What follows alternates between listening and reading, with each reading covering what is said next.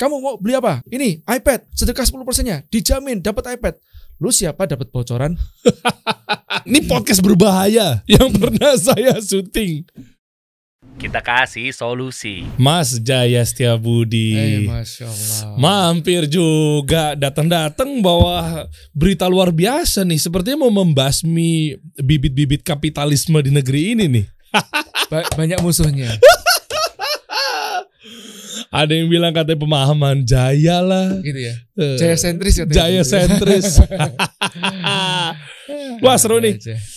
Fondasi bisnis berkah. Intinya adalah em, ini kita lagi nggak bahas mengenai langsung jualan di depan. Enggak enggak guys. Iya. Ini ada hal menarik di yang pertama.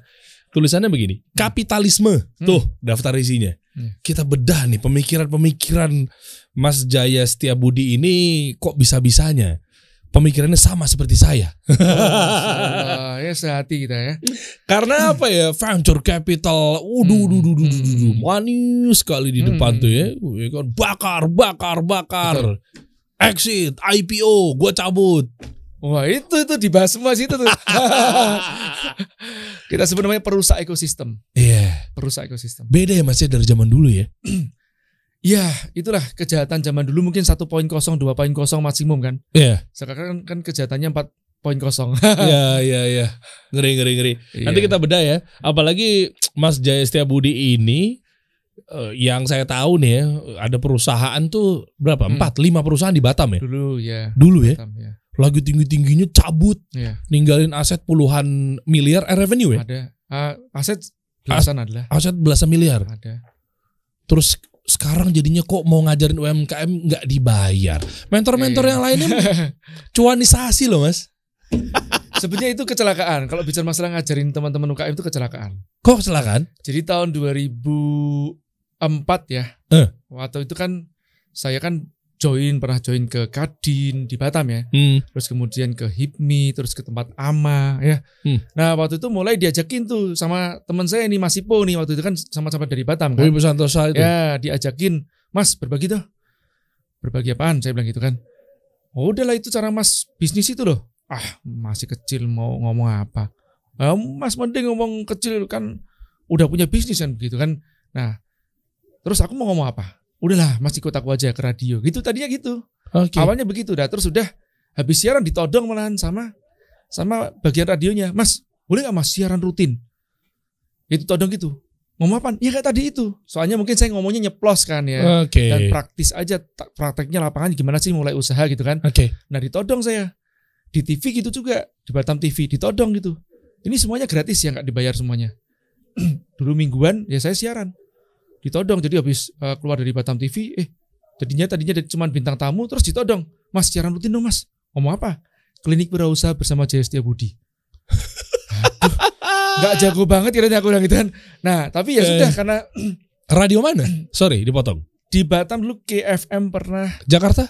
Jakarta Hard Rock pernah tiga bulan aja sih. Lah, tempatku itu Iya. MRA. Iya. Dulu mungkin nggak belum jenggotan mungkin. Belum.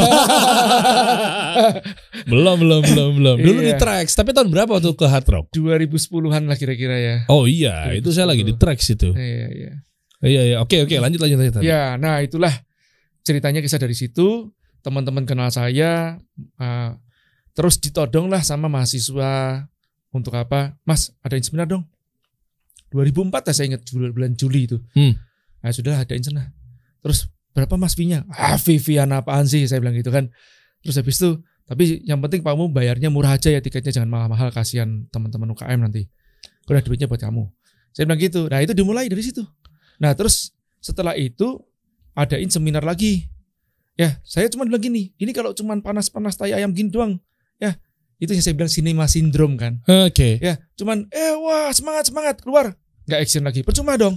saya bilang gini, adain komunitasnya. Kita waktu itu namain komunitas wirausaha. Oke. Ya ketemuan dua minggu sekali. Oke. Ya kita bahas mentoringnya bagaimana, actionnya gratis semuanya gratis. Sampai pertemuan jadi seminggu sekali karena sudah per kali pertemuan 60-70 orang penuh kan. Waduh. Nah sudah akhirnya udah ada dipungut biaya buat SMS doang nih 50 ribu rupiah. Bukan saya megang, ada volunteer-volunteer. Jadi dari dulu saya memang biasa dengan volunteer kan. Oke. Termasuk pas siaran TV itu juga. Itu kan pas kita jadi host kan. Saya tuh invest uh, alat syuting gitu kan ya. Huh. Uh, view cam yang kecil lah gitu yang portable. Eh, teman-teman di shoot duluan, dikasih narasi, baru dia datangin ke sini supaya kita nanti uh, audiens tuh bisa ngerti nih bisnisnya kayak apaan sih gitu loh. Oke. Nah, bisa memvisualkan. Nanti terus kita bantu promosi mereka. Free semuanya. Uh, Free semuanya. oke. Nah, terus masuk komunitas. Free juga semuanya. Ya. Oke. Nah, gitulah. Jadi kisahnya itu aja berlanjut. Oke. Ini menarik ya. Sebelum adanya yukbisnis.com Jauh. jauh ya. Jauh sebelum itu. Artinya gini, kan para mentor-mentor yang di di luaran sana itu kan pada orientasinya kan uang. Iya. Bahkan yang saya lihat ya, ini Hmm. tadi kita udah ngobrol di off air ya Iya, iya. di ruangan saya kan. Nah, Yang saya bilang ya, saya berangkat dari orang media. hmm. Belasan tahun saya di media, Hmm, hmm, biasanya ketemu sama orang brand, hmm, iya kan? hmm. Ya, sebut saja lah Wings Group, Unilever dan Hmm. lain sebagainya ya. Hmm, Macem-macem brand yang ada di kita nih, Mayora, eh apa, Sosro. Karena buat placement kan Iya, iya. di radio apa segala Iya, macam kan karena saya kecil dari radio tuh. Pas ngeliatin di sini tuh ini boleh nggak nih sekalian kita bahas mengenai kapitalisme Iya, iya. iya. plus fenomenal di luaran sana nih Hmm.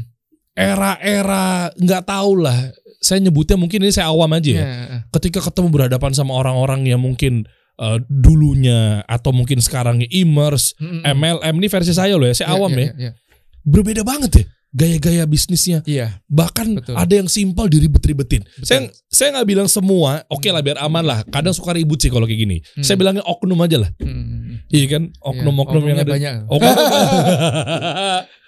iya itu gimana sih era-era sekarang sampai ada yang namanya sekarang jadi kapitalisme lagi mendunia juga lagi Iya, jadi gini ya, sebenarnya sekarang tuh menurut saya terjadi banyak pembodohan UKM UKM kita. Ya, diajari kalau saya sering sebut begini, yang diajarkan itu adalah simptom untuk mengobati simptom, simptom simptom, oke gejala. Jadi contoh kalau orang sakit kepala, kasih Panadol. Hmm. Eh nyebut merek. Nggak apa-apa di sini. Paracetamol. Ah, boleh paracetamol kan Hmm. gitu ya. ya, kali-kali besok masukkan panadol di sini Nah, paracetamol gitu kan. Ini kan belum tentu itu root cause-nya itu dia sakit kepalanya gara-gara memang perlu cuman perlu paracetamol. Jadi mungkin kanker oke atau mungkin uh, apa darah tinggi dan yang lain-lain Hmm. dicek root cause-nya gitu loh. oke Nah yang sekarang terjadi itu ya banyak ilmu-ilmu pemasaran itu hanya mengobati simptom sifatnya jangka pendek hit and run oke ya itu terutama yang diajarkan oleh banyak para maaf ya para teman-teman namanya immerse tidak semua seperti itulah oke ya makanya sampai saya mengatakan begini kebanyakan UKM itu sekarang tidak benar-benar memahami fundamental pemasaran atau integrated marketing padahal kan dia bisa belajar Nah, masalahnya yang menguasai media sekarang mereka dalam artian crowdnya ya. oke Kan mereka-mereka. Kayak contoh kayak aliran-aliran branding gitu ya. Hmm. Mungkin kan dulu kan Mas di media lama kan. Kayak saya ini misalkan ini boleh pinjam produk. Boleh boleh boleh Ini contoh begini. nih Scarlett Dulu dulu zaman dulu Hmm. saya juga bermain seperti gini kan. Karena saya belajarnya sama guru saya, Hmm. om saya nih. Om saya dulu di uh, apa larutan penyegar kan. oh ya Nah, dia distributornya, pembuat iklan-iklan awalnya pas masih zaman hitam putih itu, Hmm. di situ saya belajar. Nah, import produk drum-druman begitu. Ini dulu saya kan ada apa eh, import aditif BBM bahan Oke. bakar ya. oke Nah, Ini salah satu bisnisnya waktu di Batam begitu. Nah, terus dibuatin eh, kemasannya kecil-kecil ya, tapi udah ngerti nih di riset duluan marketnya apa bagus, MSDS-nya apa, material sheet, data sheet, produknya berkualitas lah ya. Nah, terus sudah ini kita susun saluran distribusinya ya. Kalau sekarang kan nggak ada saluran distribusi nggak jelas, Ya, ya kan? oke Nah, jadi kan padahal distribution itu kan keterlihatan adalah branding juga. Nah. Ya kan? Nah, terus habis itu kita pas launching itu nanti kita bagaimana brand activation-nya. Hmm. Betul kan? iya iya Nah, itu media banget tuh gitu seperti itu. Sekarang itu cenderung dikaburkan seolah-olah bahkan offline itu seolah-olah tidak ada lagi. Padahal teman-teman UKM tidak membaca data bahwa pembelian retail online itu baru di angka 10% bahkan di bawah. iya bener 6 saya lihat 6% sampai 6% 10 persen Nah, kemarin Hmm. naik sedikit pada saat pandemi, sekarang turun lagi. Eh. Iya kan? oke Nah, jadi harusnya sebetulnya teman-teman Hmm. kalau tahu nih ya, banyak di sana yang tidak kelihatan yang kaya-kaya, yang gede-gede perusahaannya. Itu masih banyak bermain di offline. Contoh nih aja saudara. Kemarin pas dapat data dari Garuda Food, oke itu mengatakan kurang dari 5% penjualannya yang online. wow Triliun loh. oh Ya kan? Nah, sementara teman-teman UKM ini dikaburkan matanya. Seolah-olah online is everything dan online yang disebut online itu apa? Ketergantungan terhadap traffic asing. Ads. FB Ads, IG Ads. Uh, Ya tadi kalau saya ngomong kita sepemahaman Ah, kalau begitu. bayar ke Marzuki yang Wahyudi. Marzuki. Sampai keselak gua. Ya kan? Marzuki Wahyudi dipermainkan. Lingkaran kita siapa aja, Mas? Di sini kan ada kapitalisme. Ah. Terus di sebelahnya eh sebentar, kalau kita di depan itu bayar ke Marzuki Wahyudi, Iya. Itu kelas kelas inteleknya lah ya, immerse-nya lah ya. FB Ads Kelas sama bawahnya IG eh, Ads. Kelas bawahnya itu mainnya ke mana? Marketplace kan. Kita sebut namanya kampret place. Gue demen nih konten-konten begini nih. Ya. Oke. Nah, kenapa saya kok saya bisa membuktikan bahwa hal-hal seperti ini adalah permainan-permainan kapitalisme yang sekarang ini kalau zaman dulu saya bilang ya, kapitalisnya itu zaman dulu kapitalis lokal. Medianya masih pakai lokal semuanya. Oke. Iya toh? Oke. Sekarang tuh kapitalis global bukan lokal Oke. yang menguasai Indonesia. Gini, Mas Jaya Setia, Hmm. Setia Budi.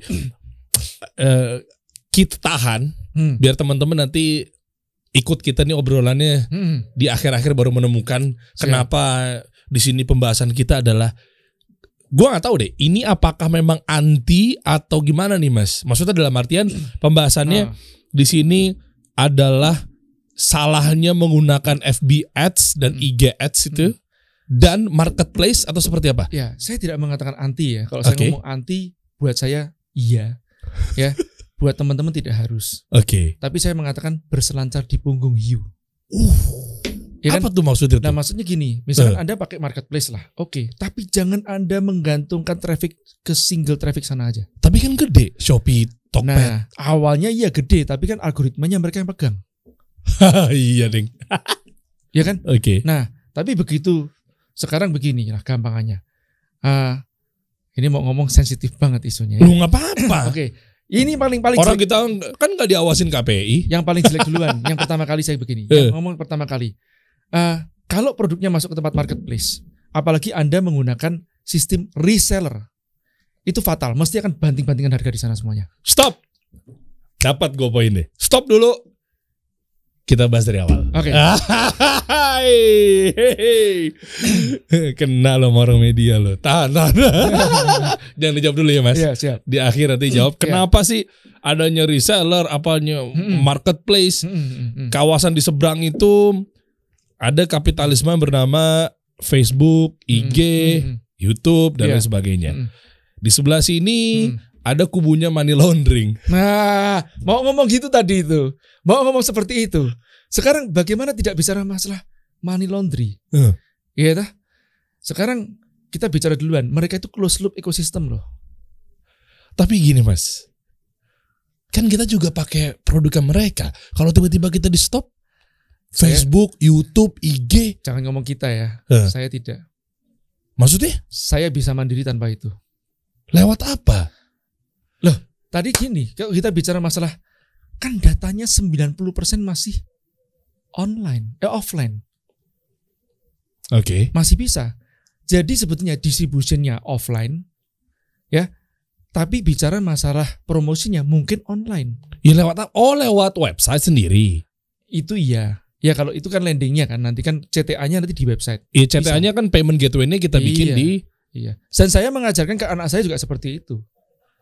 Anak saya tidak menggunakan FB Ads, IG Ads, growth organik saja. Oh oke. Ya. Wih, Terus iya dong kasih solusi banget tidak tuh. menggunakan marketplace. Bahkan dia mengedukasi kenapa tidak jualan di marketplace. Atensi awal ngadepin yang kalau kata anak-anak funneling kan ada cold market. itu gimana mereka-mereka untuk masuk? Masa tiba-tiba Nah, langsung call to action? Nah, tapi kan dia melakukan edukasi. Oke. Ya kan, edukasi akan menghasilkan traffic bahkan militan, evangelis. Yang tidak sensitif terhadap price. Hmm. Jadi ada market-market banyak Mas Ian ya, market-market yang tidak sensitif terhadap price, yang tidak banting-bantingan harga di tempatnya marketplace nggak perlu itu. Hmm, Oke.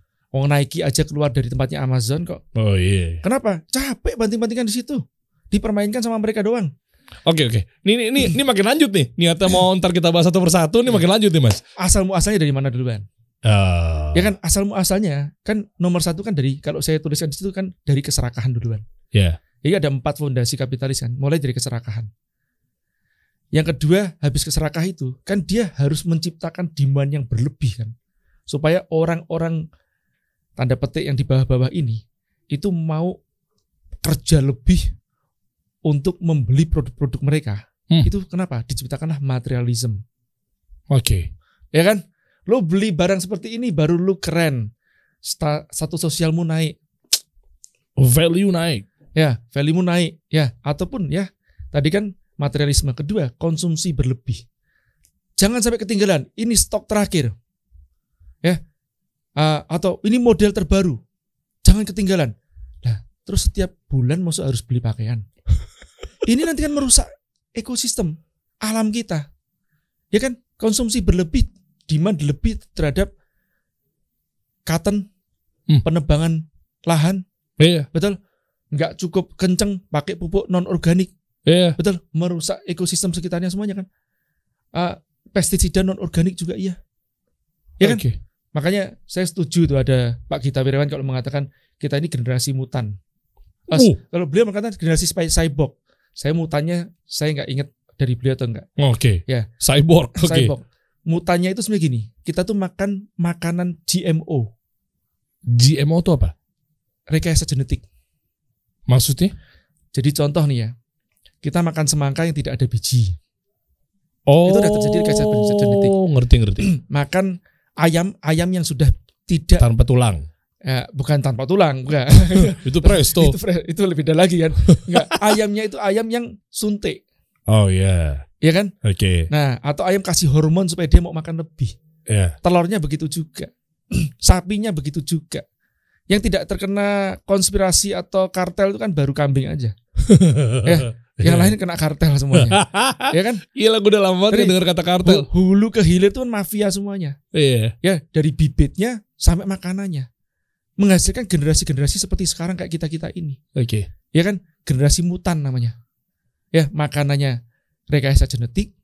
Ya, sudah begitu juga air, limbah-limbah dari pakaian yang kimia yang berbahaya itu masuk ke tempat saluran sungai. Ya, itu di generasi ketiga airnya diminum, generasi ketiganya menghasilkan generasi tulang pres, tulang lunak atau presto yang Nah, melembai-lembai. iya itu. Ya. Hmm. Lah itu gara-gara apa? Itu itu mandul sekarang kebanyakan. Oh iya. Jadi itu ada risetnya di buku saya saya tuliskan juga ada apa? Di sini Jurnalnya ada. ini Ya ada. Ada jurnalnya ya tentang apa namanya eh, eh, apa namanya kemandulan. yang mana? Daftar isi halaman berapa? Iya halamannya aku lupa. Itu tentang apa namanya eh, konsumi konsumerisme berlebih ya dan penggunaan eh, apa namanya pewarna non organik Oh iya. yang mengalir ke tempat sungai-sungai. Iya, itu ter- menghasilkan di generasi ketiga kemandulan-kemandulan. Jadi orang sekarang tuh banyak yang tidak punya kejantanan yang laki-laki. Cek deh. Iya generasi presto. Presto kan? Iya, nggak jantan, cari duit apa loyo, yang perempuan makanya keluar rumah. Ini sesuai dengan nubuahnya Rasulullah. Jadi orang perempuan keluar rumah di akhir zaman itu bukan melacur, bukan. Karena yang laki-laki loyo-loyo, Iya. ya kan? Bener. Hormonalnya diubah sudah. Makanannya juga tadi itu banyak progesteron. Wah ini keren banget nih kalau dibahas lebih lanjut nih. Mas Jaya, kita bahas dari awal dulu deh. Napas mana dulu, nih? napas. Dari dasar, dari kisah Siap. perjalanan yang perpindahan hijrah dari Batam Ah. ke mana-mana itu lah ya. Iya. Tahan teman-teman ya. Hmm. Ini kita biar alurnya tuh enak banget deh. Hmm. Iya, sebenarnya sengaja sih biar lu nonton sampai habis aja. Oke, dari Iya. awal tahun berapa, Mas? Waktu Apanya? dari Batam ke sini kan dulu Jadi- kan hidupnya kan entertainment. Iya, iya. Wih. Jadi saya itu kan kuliah lulus tahun 96 akhir, 97 saya masuk grupnya Astra di Batam. Oke. Satu, satu tahun empat bulan saya keluar kerja, bangun usaha dimodelin sama orang lain. Saya di bagian purchasing, saya disuap berkali-kali, saya tolak nggak pernah menerima. Orang itulah yang memberikan modal kepada saya, Oh. orang-orang itu. Jadi ada dua dua dua investor lah ya. Jadi yang pertama tiga bulan bangkrut karena resesi eh, apa krisis tahun 98. Iya. nah terus kemudian 99 dimodelin lagi, ya bangun usaha. Nah cuman gitu setelah beberapa tahun saya lupa empat tiga empat tahun lah ya kira-kira eh, stuck ya dengan omset cuman ratusan juta doang Oh cuman ya. pada saat itu kan ya Oh gede dong. enggak enggak juga sih apa untuk supply industri enggak benar-benar gede lah ya Oke. nah cuman gitu saya inget ini kata-katanya kasar nih Apa ya. tuh? dia bilang gini "Ah, suatu malam ya ini ini bos ini ah, partner saya itu ngomong gini I tell you Jaya. I tell you something Jaya. I'm the one who teach my son. Hah? tit harusnya gitu kan. Udah kok Ya, udah disensor. dia bilang gini you are too holy man. Dia bilang gitu. Ya dua you are too holy man. Maksudnya apa? Saya nggak mau Gila. diajak ke tempat entertain saya nggak mau. Masa giliran kayak gitu lu terlalu suci lu, masa begitu? Iya. dia mau gitu akhirnya diajakin. Dan itu saya udah nikah. Jadi saya pamit sama istri saya untuk ke tempat entertain ya. Saya ngomong apa adanya tapi yo saya tuh deg-degan jantung saya copot. Yang pertama. Yang kedua saya mulai enjoy. Tapi yang, Astagfirullah. yang kedua saya pergi itu pulangnya saya juga ngomong sama istri saya gitu loh. Istri saya lagi gantiin popok anak saya terus netes air mata gitu. Ngomong aku tuh tahu kamu jujur sama aku. Tapi apa yang aku katakan nanti kalau anak kita ini nanti udah gede apalagi anak perempuan udah gede papa pergi ke mana? Ke tempat gituan lah Hmm. apa dunia malam. Wah saya langsung dek saya. Meskipun saya berhentikan ya tapi tetap nganter-nganterin masih ada. Kan terkontaminasi namanya Mau, iman mau, Iya kan? iya. terus udah gitu plus ngasih komisi-komisi. Saya nggak suka um saya aja dulu yang nolak komisi kok. Kok saya suruh ngasih-ngasih? Itu berlarut-larut berapa tahun tuh tujuh tahun mungkin ada ya Loh kenapa ditolak? Awalnya memang sempat ngaji atau gimana? oh iya dulu dulu Kau di entertain kok malah nolak?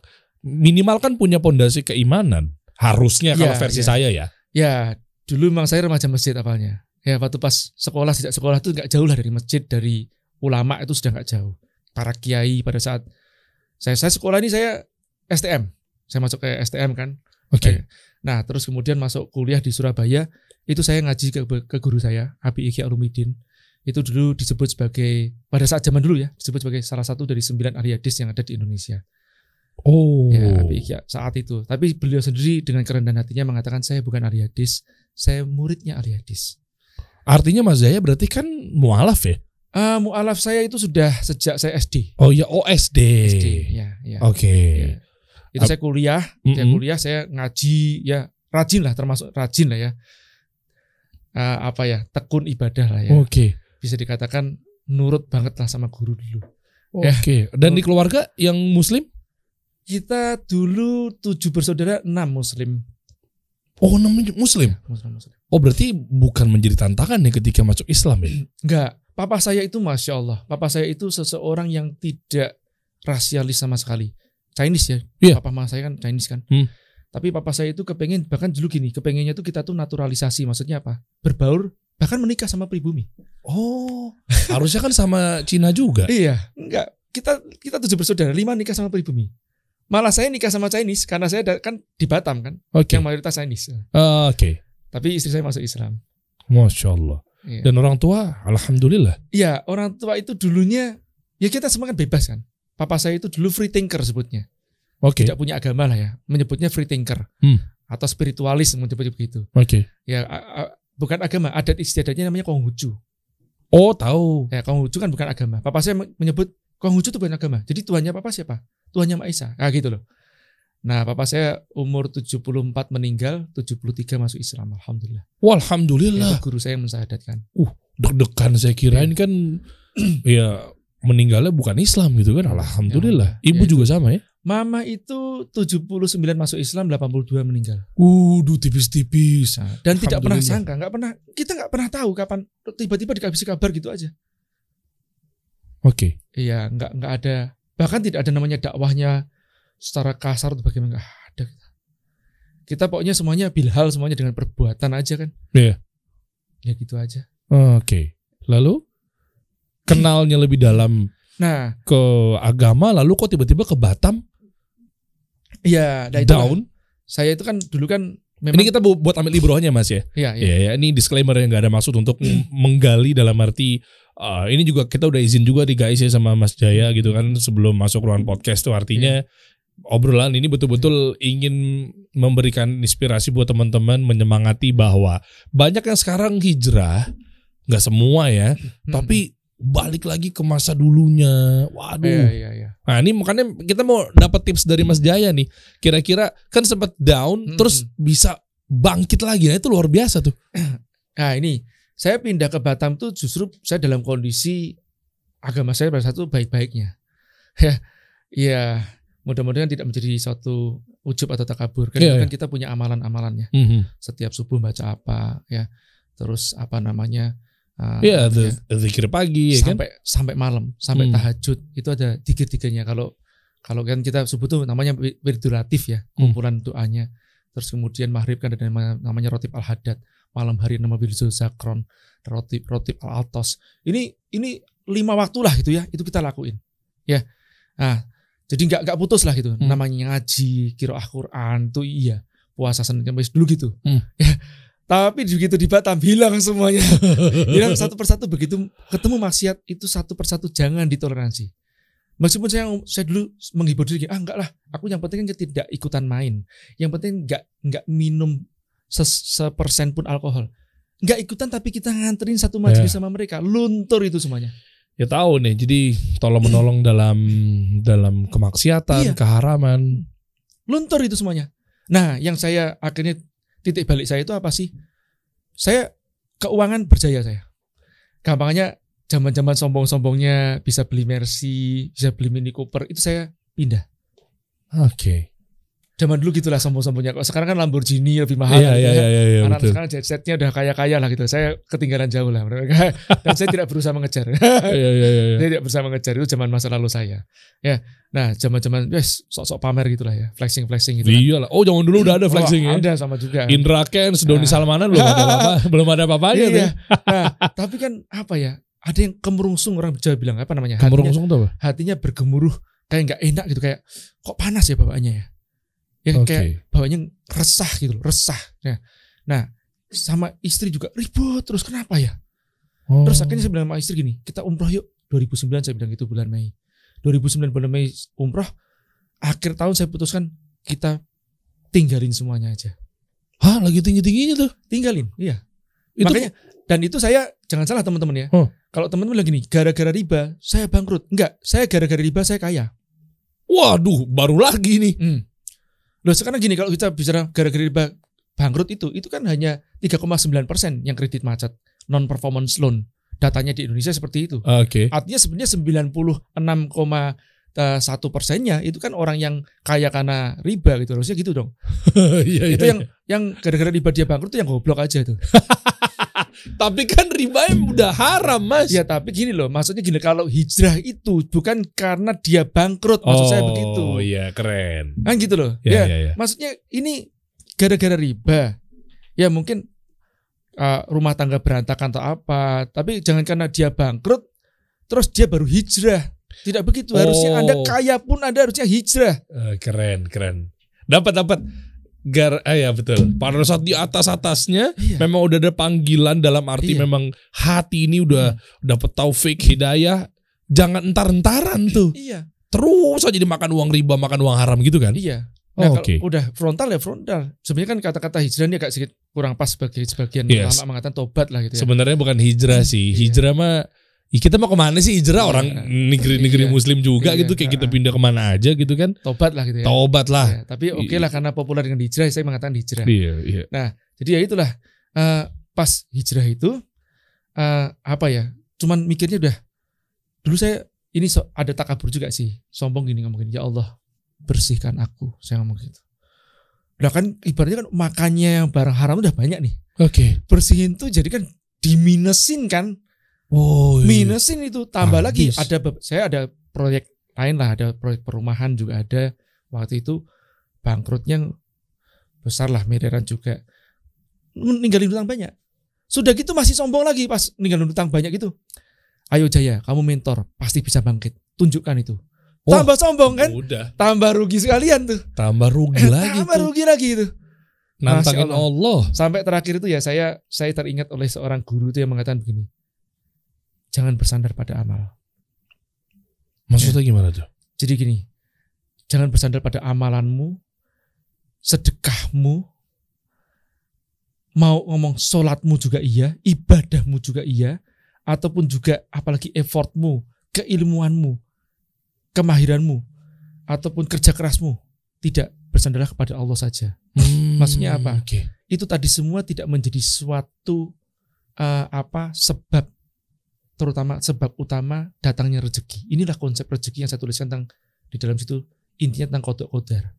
Ya. Jadi sebetulnya semua ikhtiar kita tadi ini tidak akan menyebabkan ya kita mendapatkan rezeki. Oke. Turunnya rezeki itu ya udah ketentuannya Allah. Ikhtiar kita ini kan hanya memantaskan diri kita untuk mendapatkan rezeki. Nah, ya kan ibaratnya biar kita pantas. Ya, ini jadi namanya jalaran. Jalan tuh. apa? jalan. Ya bukan sebab utama. Sebab utamanya ya Allah itu menurunkan rezeki. Oke, cuma kalau narasinya kita menggunakan amalan untuk bisa sukses gimana? nah. Contoh misalnya, hayu sedekah, nah. Hayu kita sholat dua rakaat du- duha, iya tahajud, misalnya begitu. iya Kan ada yang bawa-bawa dalil, bawa-bawa ayat-ayat, bawa-bawa agama, iya. bawa-bawa keibadahan untuk bisa menuju sukses kaya itu Iya. gimana, Mas? kalau saya itu dikasih suatu ilustrasi yang sederhana begini dulu saya pernah pada saat pas masuk Islam kan saya tanya begini di agama Nasrani ini dulu saya saya kan belajar agama Nasrani duluan tapi tidak sampai dibaptis Ah, kok kita sering ngungkit-ngungkit masalah pahala masalah dosa dulu saya di tempat sana tidak disebabkan begitu karena kasih sayang saya terhadap Yesus saya bilang begitu Hmm. nah ibaratnya keikhlasan lah gitu ya Oke. Nah terus ini bagus sekali seorang kakak ini apa kakak mentor nih ngomong begini. Nah gini mas, orang sekolah itu kan ada namanya SD, SMP, SMA, kuliah. Hmm. Pas SD kan kita anak-anak kita misalnya atau kita nih dikasih iming-iming. Kamu nanti kalau naik kelas, papa beliin uh, Sepeda, ya. baru ya, kan gitu ya. Ah, iya. Nah awalan seperti itu dengan iming-iming. Itu wajar saja. Tapi kalau sudah jadi profesor, prof nanti kalau kamu, nah, kan gitu kan Oh. mem- mem- men- apa membuat suatu penemuan saya kasih hadiah ini enggak gitu lagi levelnya sudah keikhlasan kan gitu kan Oke. nah itu kan ada level-levelnya ya nah kalau buat saya ultimate-nya kita sedekah itu kan ikhlas Ya. semua ibadah bahkan Oke. ikhlas itibak rasul kan itu kan intinya di situ betul, kan. betul. Ya. nah tapi kan mungkin awalnya belum ikhlas ya sudahlah silakan diajarin sana. Tapi kalau kita bicara yang nggak boleh itu sebenarnya begini. Sedekah 10 persennya biar bisa mendapatkan kamu mau beli apa? Kan gitu misalnya. Nih ini iPad. Ya sedekah 10 persennya dijamin dapat iPad. Lu siapa dapat bocoran? Keren. ya nah kalau saya tuh narasinya gampangnya gini. Kalau saya itu malaikatnya itu tak jenggung pakai kaki tak tendang gitu loh yang kemarin aja dosa-dosamu belum ketutup Pak. ya lu minta balasan sedekahmu kayak gini Kan? Iya, iya. ibaratnya kita ini dosanya menggunung nggak nggak ketutup kita dengan amalan kita Iya, iya. yang ada di dunia ini nggak bakalan ketutup gitu loh Kok tiba-tiba dapat jalur khusus iya bahwa sedekah iPad bisa dapetin sekian. iya Lu siapin nabi? lagian sekarang gini kita bicara masalah sedekah itu juga itu duitnya dari siapa rezekinya dari siapa? Dari Allah kan begitu loh. Iya. kita ini hanya dikasih kemuliaan. Ya untuk menyalurkan doang saja. Ya kan cuma begitu. Oke. ya. nah itu kan kalau balik kan begitu kan? Dibalik kan dijenggung sama malaikat itu loh. Lu yang kemarin aja belum lunas lunas makanya kita kan masuk surga tidak karena sedekah kita. Kita masuk surga bukan karena amalan kita. Iya, iya betul. karena rahmat Karena rahmat Allah Jalla wa'ala. Iya. Kan seperti itu jadi nggak pantas sebetulnya kita itu menuntut seperti itu nggak pantas sama sekali Oke. ya kan Ya banyak yang kayak gitu soalnya. ya yang sekarang yang kayak gitu kan kebanyakan malah diperjualbelikan kan Oh iya. Men- mem- mem- kalau saya sebut namanya menjual ayat lah ya. Oh, iya, iya. Ya, karena kan gini orang Indonesia ini kan apa ya apalagi sekarang kan era spiritualisme lagi naik nih Iya. jadi menjual ayat tuh lagi laku-lakunya itu kan Oke. Iya. tunggu mas, tunggu mas. Ada dua nih, lebih pilih mana? Menjual ayat apa menjual ludah? iya istilah yang ngomong menjual ludah tuh dia sendiri yang menjual ludah begitu. Orangnya masih ada gak sih? nggak tahu saya nggak nggak follow nggak follow tapi sebelum dia bermasalah waktu itu juga sebetulnya saya udah bilang sama teman gini-gini loh kamu tuh lihat ciri-cirinya. Orang kalau flexing-flexing berlebihan, biasanya nanti ujung-ujungnya mengumpulkan duit untuk dia investasikan. Ujungnya seperti itu.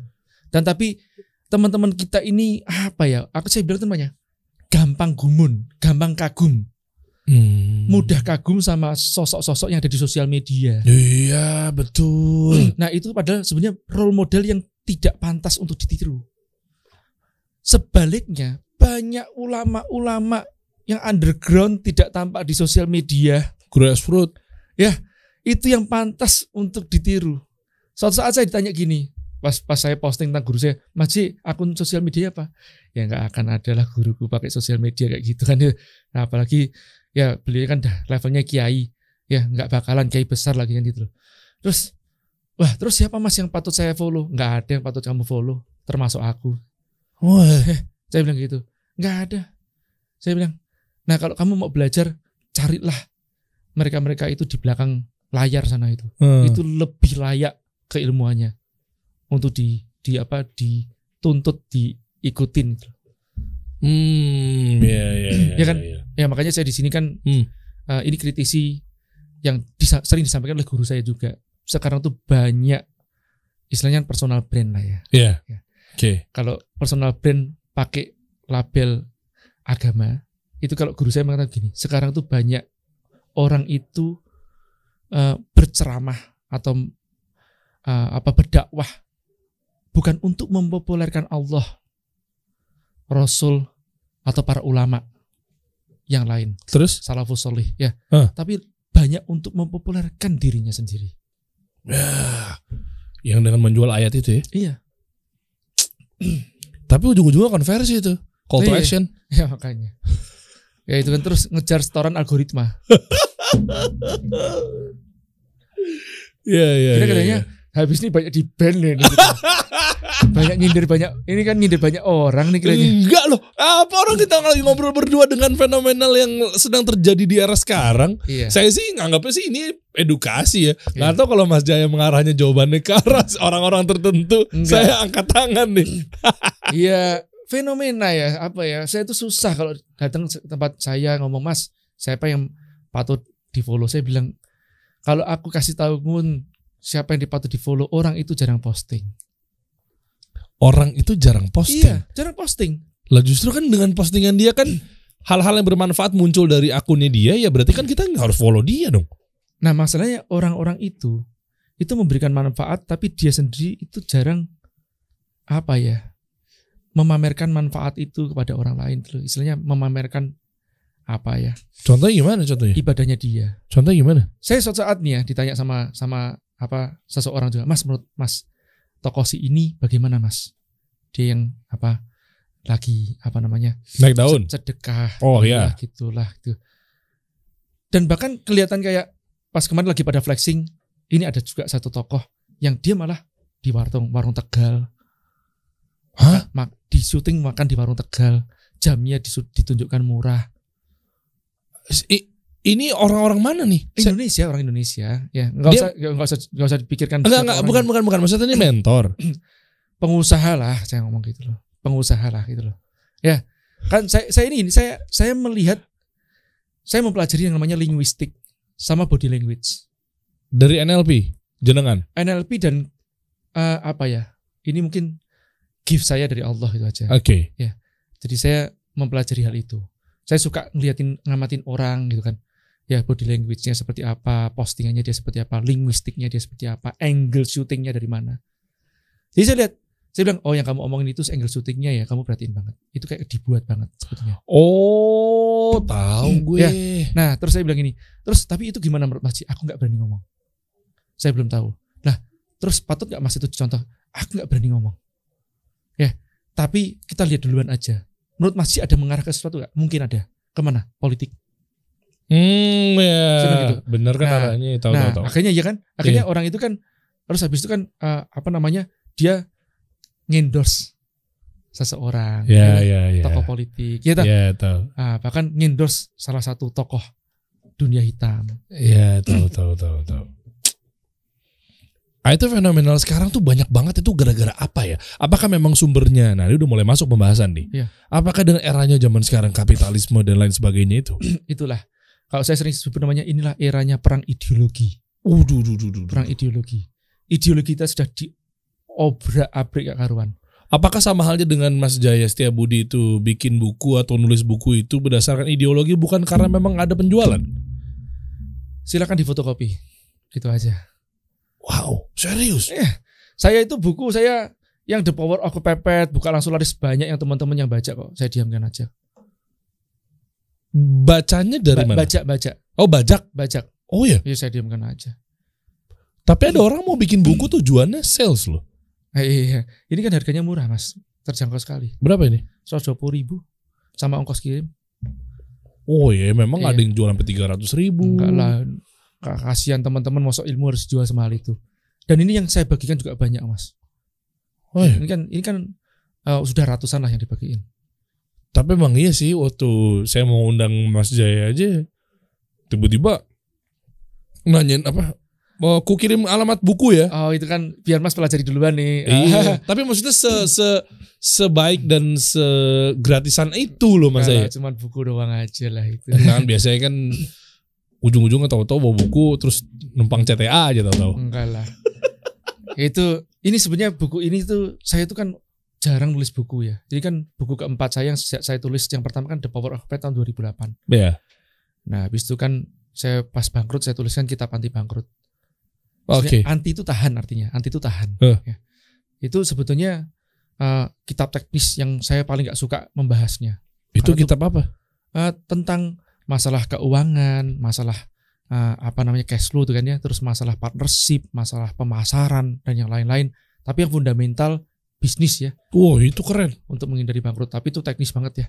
Nah, orang bangkrut itu karena apa saja kan? Justru saya suka tuh teknis-teknis how to how to begitu tuh. iya. Nah setelah itu kan yang ketiga how to juga. Nah kan saya melihat kan teman-teman kan banyak yang cuma jualan-jualan doang nih, Hmm. tidak sampai menjadi brand. Iya. Nah, nah itu kan saya membuat, membuat buku buka langsung laris itu sebetulnya itu credo atau framework ilmiah banget. Jadi kan ada tujuh formula Oke. ya membidik pasar potensial. Cuman kan saya, saya kan bahasanya ala UKM, membidik pasar potensial, menciptakan produk kangenin. Ya. Justru itu uh, applicable tuh begitu. Ya, padahal ini sebenarnya kalau ditarik ilmu dasarnya, ini kan riset market, Iya. riset produk, Saya suka Ya. nih begini-begini. terus kemasan, packaging, habis itu eh, merek, ya. Nah ini kan ini kan berpasang-pasangan, ya. Jadi riset market sama produk menghasilkan produk market fit Iya. atau produk unggulan kalau saya mengatakan, ya. Nah ini kemasan sama merek, ini kan untuk nanti eh, fondasi dari brand. Habis itu distribusi promosi. Nah teman-teman tuh biasanya nggak sampai distribusi promosi nih, bahkan melompati nomor satu sama nomor dua langsung digenjot iklan Oh, iya. jualan. Akhirnya satu orang ketipu, dua orang ketipu, sepuluh orang ketipu, seratus orang ketipu. Apalagi buka open reseller. Nah ini udah mulai masuk kita bahas nih. Ya. Kenapa emang nggak boleh open reseller? Reseller itu nomor lima. Ya, jadi eh, riset market, riset produk, distribusi promosi, eh sorry maaf, eh, riset market, riset produk, eh, packaging, merek, distribusi promosi. Jadi setelah ini disiapkan produknya berkualitas, packagingnya bagus atau menarik untuk diambil, ya, barulah kita distribusikan, kita siapin distribusinya, ya. Habis itu baru promosi, kemudian memaksimalkan di konversinya. Konversi itu tujuannya untuk menciptakan gigitan pertama sebelum digigit enamnya disiapin duluan. Ush. Supaya pas orang gigit itu terjadi nanti snowball effect. Ya. Ya bergulir bola saljunya. Oke. Ya kan? Kenapa? Memang enak sudah disiapin duluan. Nah, saya membuat riset market ala UKM itu, ya.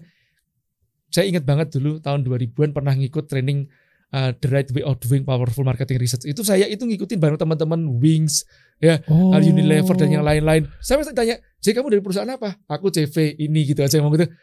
Perusahaan apa itu, J? Perusahaanku sendiri. Kata kecil. Tapi saya itu mata tarik dari dunia pemasaran kan.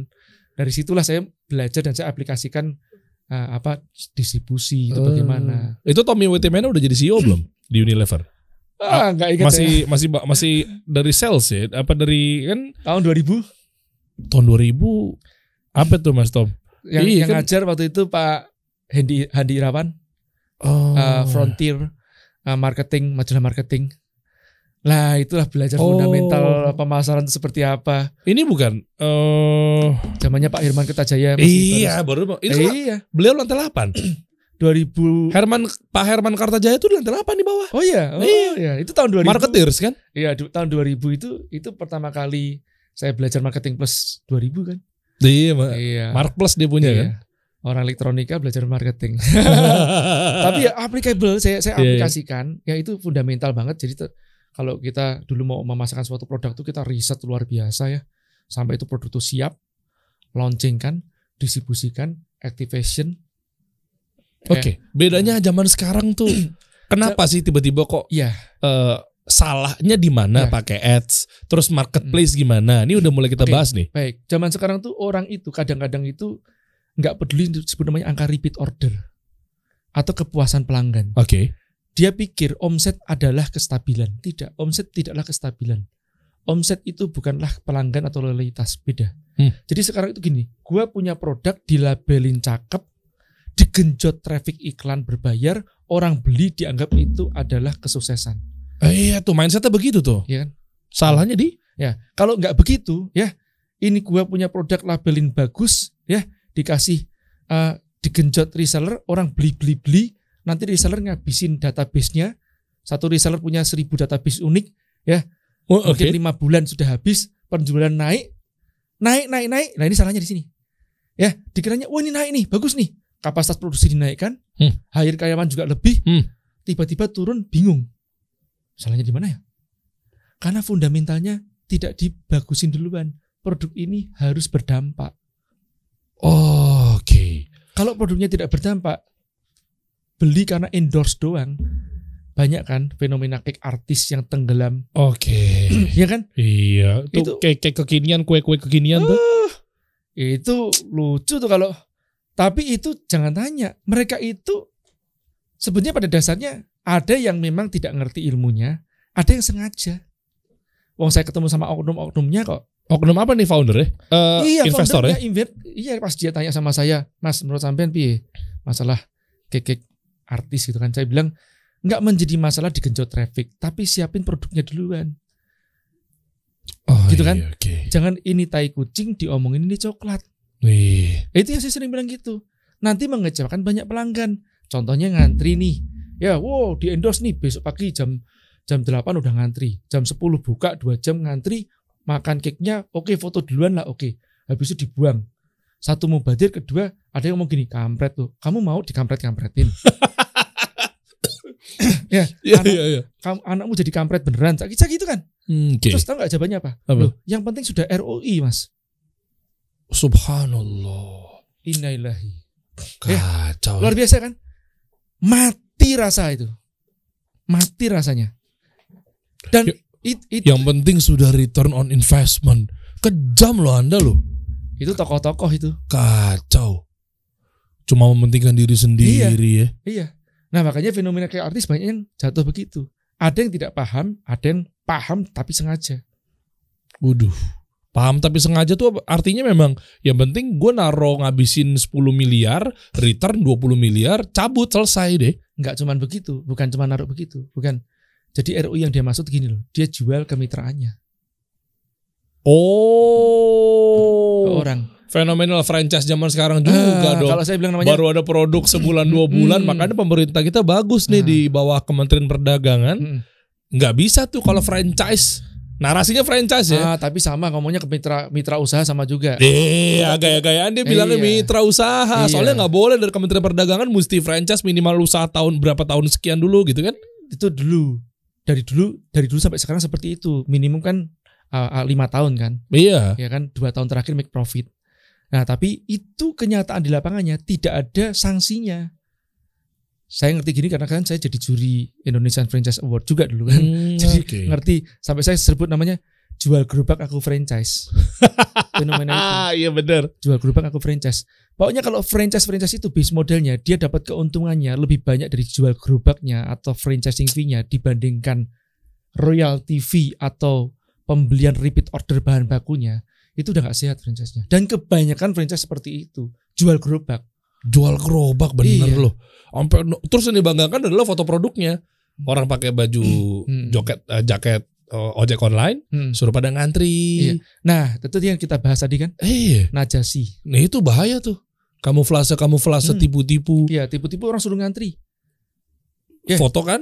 Iya. Oh, rame nih. Nah, itu Alhamdulillah ini pada datang. Heeh. Nggak boleh gitu kan. Nggak boleh. Nggak. Fikih muamalah nggak Iya. boleh. Ustadz-ustadz kita ngasih tahu nggak boleh.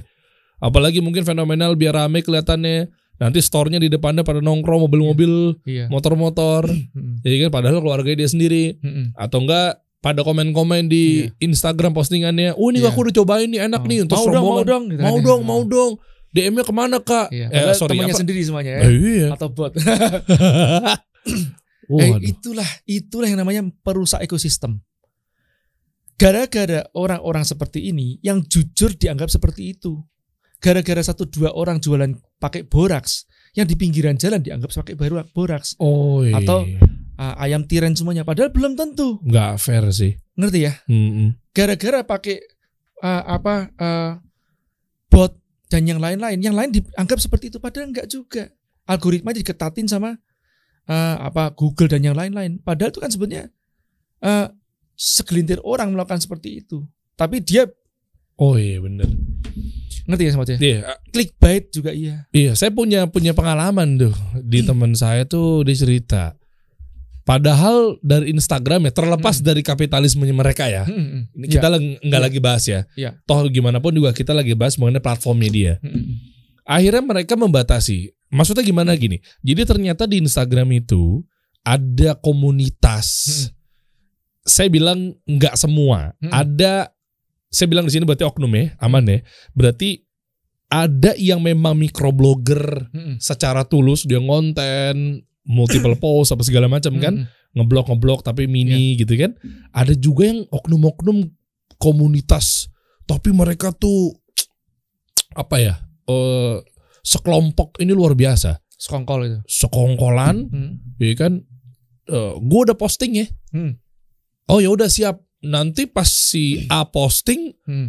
grupnya mereka di DM tuh Iya. ini gue bongkar aja sekalian di DM nih iya. ya kan akhirnya mereka langsung ke postingannya komen Hmm, misalnya tips tentang edukasi Iya. CTA-nya kan biasanya ke kelasnya dia hmm, hmm, hmm. biasanya kan Hmm, hmm. wah ya eh aduh jadi pengen ikutan nih Iya. ah. pengen jadi pengen belajar nih Hmm, hmm. gitu-gitu kan Hmm. mereka ternyata satu komplotan nanti pakai kode-kode padahal Instagram PT Instagram nih Hah. eh, sudah membatasi dan sudah ngasih kayak warning gitu ah. bahwa udah membidik AI-nya Instagram nih kelihatan gaya-gaya bermain seperti ini Iya. itu akan dipangkas di Hmm. shadow ban apa segala macam Hmm, hmm. mereka nggak ngomong posting sekarang mereka pakai Hmm. kode emoji Wow. Canggih dan setannya. jadi di DM-nya itu kan di DM bisa grup kan Iya, iya, iya. taro cepret akhirnya gue udah misalnya logonya logo apa kek logo handphone gitu. Hmm, hmm. tiga biji tek tek tek enter. Wah berarti habis posting si Derry nih. Hmm, hmm. ya kan? Hmm, hmm. nanti at akun at Jaya Setiabudi at kasih solusi itu pada masuk tuh ngelihat. Iya. oh ya udah siap lu posting ya. Ya udah gue komen ya. Habis gue komen mau nih jadi pengen belajar ikutan kelasnya. Jadi pengen beli bukunya. Nanti dia nge like Iya. nge love gitu. Menandakan bahwa dia udah komen. Artinya harus dibales Lah itu kan manipulasi kan. Iya. Nah sekarang gini kalau seandainya kita lah jadi konsumennya, ternyata, oh semua itu di create semuanya ya. Kalau tahu itu kes- kebenarannya, masihkah kita mau ikut wah atau membeli produknya? Kan enggak kan? Masalahnya Iya. sekarang itu kita Bener. yang yang jujur jadi kena imbasnya manipulasi itu. ah, ini Pengetatan algoritma juga iya. kena juga Iya tuh kan? gara-gara ulah-ulah oknum Kapitalisnya tadi Instagram Facebook nggak sekapitalis si orang tadi itu. Uh, benar. Mereka-mereka ini ternyata nih. Iya oh ngerti mas. Anak-anak sekarang beda kayak kita nih. Karena mungkin kan Oh Mas Jaya Masya Allah gitu, Saya juga banyak belajar sama beliau. Tapi mungkin karena saya tuh kan Tadi curhat ya Saya sama Mas Jaya guys. Eh ngelihat dulu biasa orang brand orang media gitu kan ngelihat di zaman sekarang nih Hmm. mereka nggak pakai riset produk kali ya sehingga mereka nggak pede kalau produknya berkualitas akhirnya bawa komplotan militan Iya. pada komen Mm, mm, bilangnya bagus mm, mm. mereka nggak pede dan mereka Iya. mungkin nggak tahu cara ngeriset produknya bener gitu gak sih Eh mungkin nggak tahu, mungkin nggak mau. Karena Uh, ada yang instan. Ya kan? mau ya Nah, hal yang sama kayak teman-teman sekarang gini, teman-teman membangun konten, membangun engagement, sekarang udah jarang. Kayak engagement deh, ya. Di kita bicara masalah hilangnya apa ya namanya? Organik. Eh, apa istilahnya? Eng- engagement itu apa namanya? Eh, Ya engagement. Engage. bahasa Indonesia itu ya. Aduh, apa ya bahasa Indonesia? Ikatan emosional lah ya. Ya, itulah pokoknya. Antara penjual dan pembeli itu. Mu- the real muamalahnya itu kan harusnya kan terjadi kan pas kita ketemu, kita saling tegur gitu kan ya. Terus kemudian, oh ya inget ini dulu yang beli Mas Dery. Eh Mas Dery, eh, makasih lo beli lagi. Size-nya ini masih ini masih ya. Gak begitu kan? Hah. Nah sekarang kan ibaratnya gak mau kenal gitu kan. Ya, eh, suruh ngisi lagi form. Loh padahal kan kemarin sudah pernah ngisi. Size-nya sudah tahu juga. Namanya juga udah tahu. lah Itu- kan itu sudah hilang kan. kan buat bangun list. itu sekarang sudah nggak nggak terjadi seperti itu kalau di tempatnya marketplace seolah-olah orang itu kan beli itu ya udah lu beli uh, gua jual selesai putus Hmm. ya zaman dulu kan nggak seperti itu kita bangun Iya. engagement ya Iya. yang namanya engagement itu kan baik itu si pembeli secara langsung ataupun si penjualnya distributor pun juga kita datengin loh ya Nah, kalau, kalau bedanya sama reseller sekarang gimana?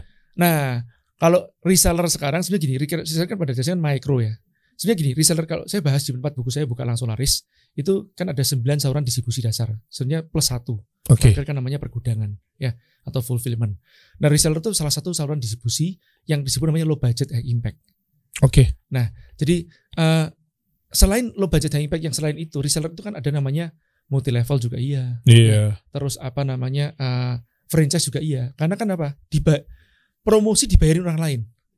Hmm, Ya kan? iya. Nah kalau saya sering bilang gini, reseller itu nggak salah. Tergantung produknya. Nggak semua produk cocok di resellerin. contoh yang cocok yang cocok, contoh yang enggak Contoh kayak gini nih. Ini body serum. Hah. Ya. Ini produk yang menurut saya baiknya tidak di resellerin. Kecuali reseller itu dia punya outlet fisik. Oh, oke. Kenapa? Satu behavior atau target marketnya itu tidak berbasis geografis. Ya.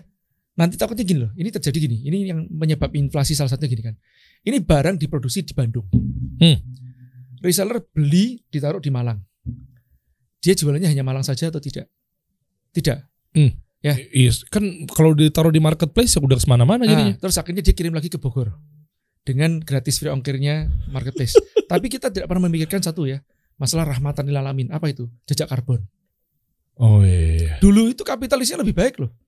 Oh malah gitu ya? Iya, kan ada teritori. Oh iya. Ya enggak? Kedua, kalau ini di reseller kan, ini expired pun saya tidak tahu. Ya kan?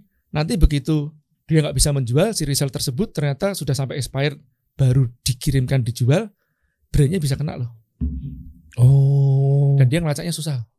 Oh, namanya nama Si- fake juga kan. prinsipalnya kena ya. Iyalah, brandnya jatuh lah. Makanya tidak semuanya bisa di resellerkan. Oke. Kalau pendaftaran reseller kan udah per regional, Mas. Hmm. Ya tetap aja sih dia jualnya Enggak. bisa ke mana-mana Jualnya juga ke mana-mana, ya. rata-rata gitu. Berarti percuma dong dibatasin. Eh, distributor Jakarta Selatan udah ada, lu nggak Nah. bisa. Bicara masalah distribusi juga ya. Eh. Kebanyakan UKM tidak memahami apa sebenarnya fundamental distribusi. Inti dari distribusi harusnya kan availability. Iya. Kan gitu loh. Hah. Dan juga yang kedua ke, mendekatkan ke tempat pelanggan gitu loh sekarang kan. Ya itu kayak Ya. teh pucuk harum. Iya. Itu kan pendistribusiannya banyak dan Iya. ada di mana-mana pelosok-pelosok. Iya, iya. Makanya kan lumayan goyang tuh teh botol sosro tuh. Nah, jadi ya itu juga iya. Sebenarnya intinya itu kan seperti itu. Tapi sekarang tuh teman-teman UKM itu tidak ngerti distribusi. Tiba-tiba punya punya produk, oke kamu udah distributor. Apanya distributor? Bedanya distributor, agen sama reseller. Diskon produknya aja. Maksudnya iya. uh, quantity ordernya aja. Kalau kuantitasnya besar, kamu distributor. Area nggak ada area. Akhirnya, Padahal mendekati harusnya. akhirnya begini. Iya. Ini yang jadi kacau kan? Ya tadi itu juga sebetulnya inflasi itu karena itu salah satunya. Oh, ke situ. Nah, kalau bahas inflasi ini kita bicara juga pasti kan paling utama komponennya adalah BBM. Hmm. Ya, kalau seandainya kita bisa menerbitkan ya atau membuat swadaya sandang pangan papan kebutuhan pokok radius gak usah jauh-jauh dah 100 km saja. Ya, Oh, iya. misalnya kalau pakaian per satu provinsi harus ada swadayanya. Makanan per kecamatan harus ada swadayanya. Itu tidak usah flight ke sana kemari. Itu kan menghemat BBM, ya, mengurangi jejak karbon. Kita ramah kepada lingkungan juga iya, tidak dolim kepada lingkungan, ya, dan juga apa menghidupkan sekitarnya. Hmm, Oke. Nah, harusnya seperti ini. Ini kan kita ini kan tidak terjadi pemetaan eh, pemerintah kita tidak mengatur hal itu kan. Kita tuh Ya karena banyak oknum di lu di bawah-bawahnya itu kali, Mas. enggak juga sih menurut saya sih kita terlalu liberal sih dalam masalah apa namanya. Loh, saya Iya, ini iya. sayang sama pemerintah. Iya dong. Long saya uh, apa sering dipakai kok kan dalam artian me- me- apa merumuskan kayak kemarin sama Kemenparekraf juga iya ada Nah. beberapa acara yang kita rumuskan. Tapi saya mengatakan ini yang kita sayangkan terhadap pemerintah ini salah meliberalisasi si platform-platform ini masuk ke Indonesia Oh. tidak dengan kontrol. Contohnya ya, Hmm. yang sempat ribut-ribut sampai kita buat apa podcastnya waktu itu kan, ya. Hmm. Nah itu kan si Orange ya, Oh. bunuh UMKM ya Ya, kan? tahu tahu. Nah, itu kan sampai boom kan kenapa? Karena produk-produk Cina itu masuk ke Indonesia dan bahkan menguasai marketplace 93 persennya. Uh, dahsyat. Masa iya? Bukan saya yang ngomong loh.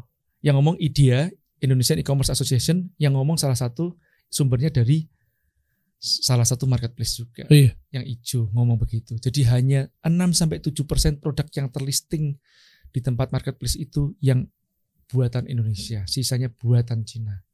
Jadi bukan cintailah produk-produk Indonesia, tapi cinailah produk-produk Indonesia.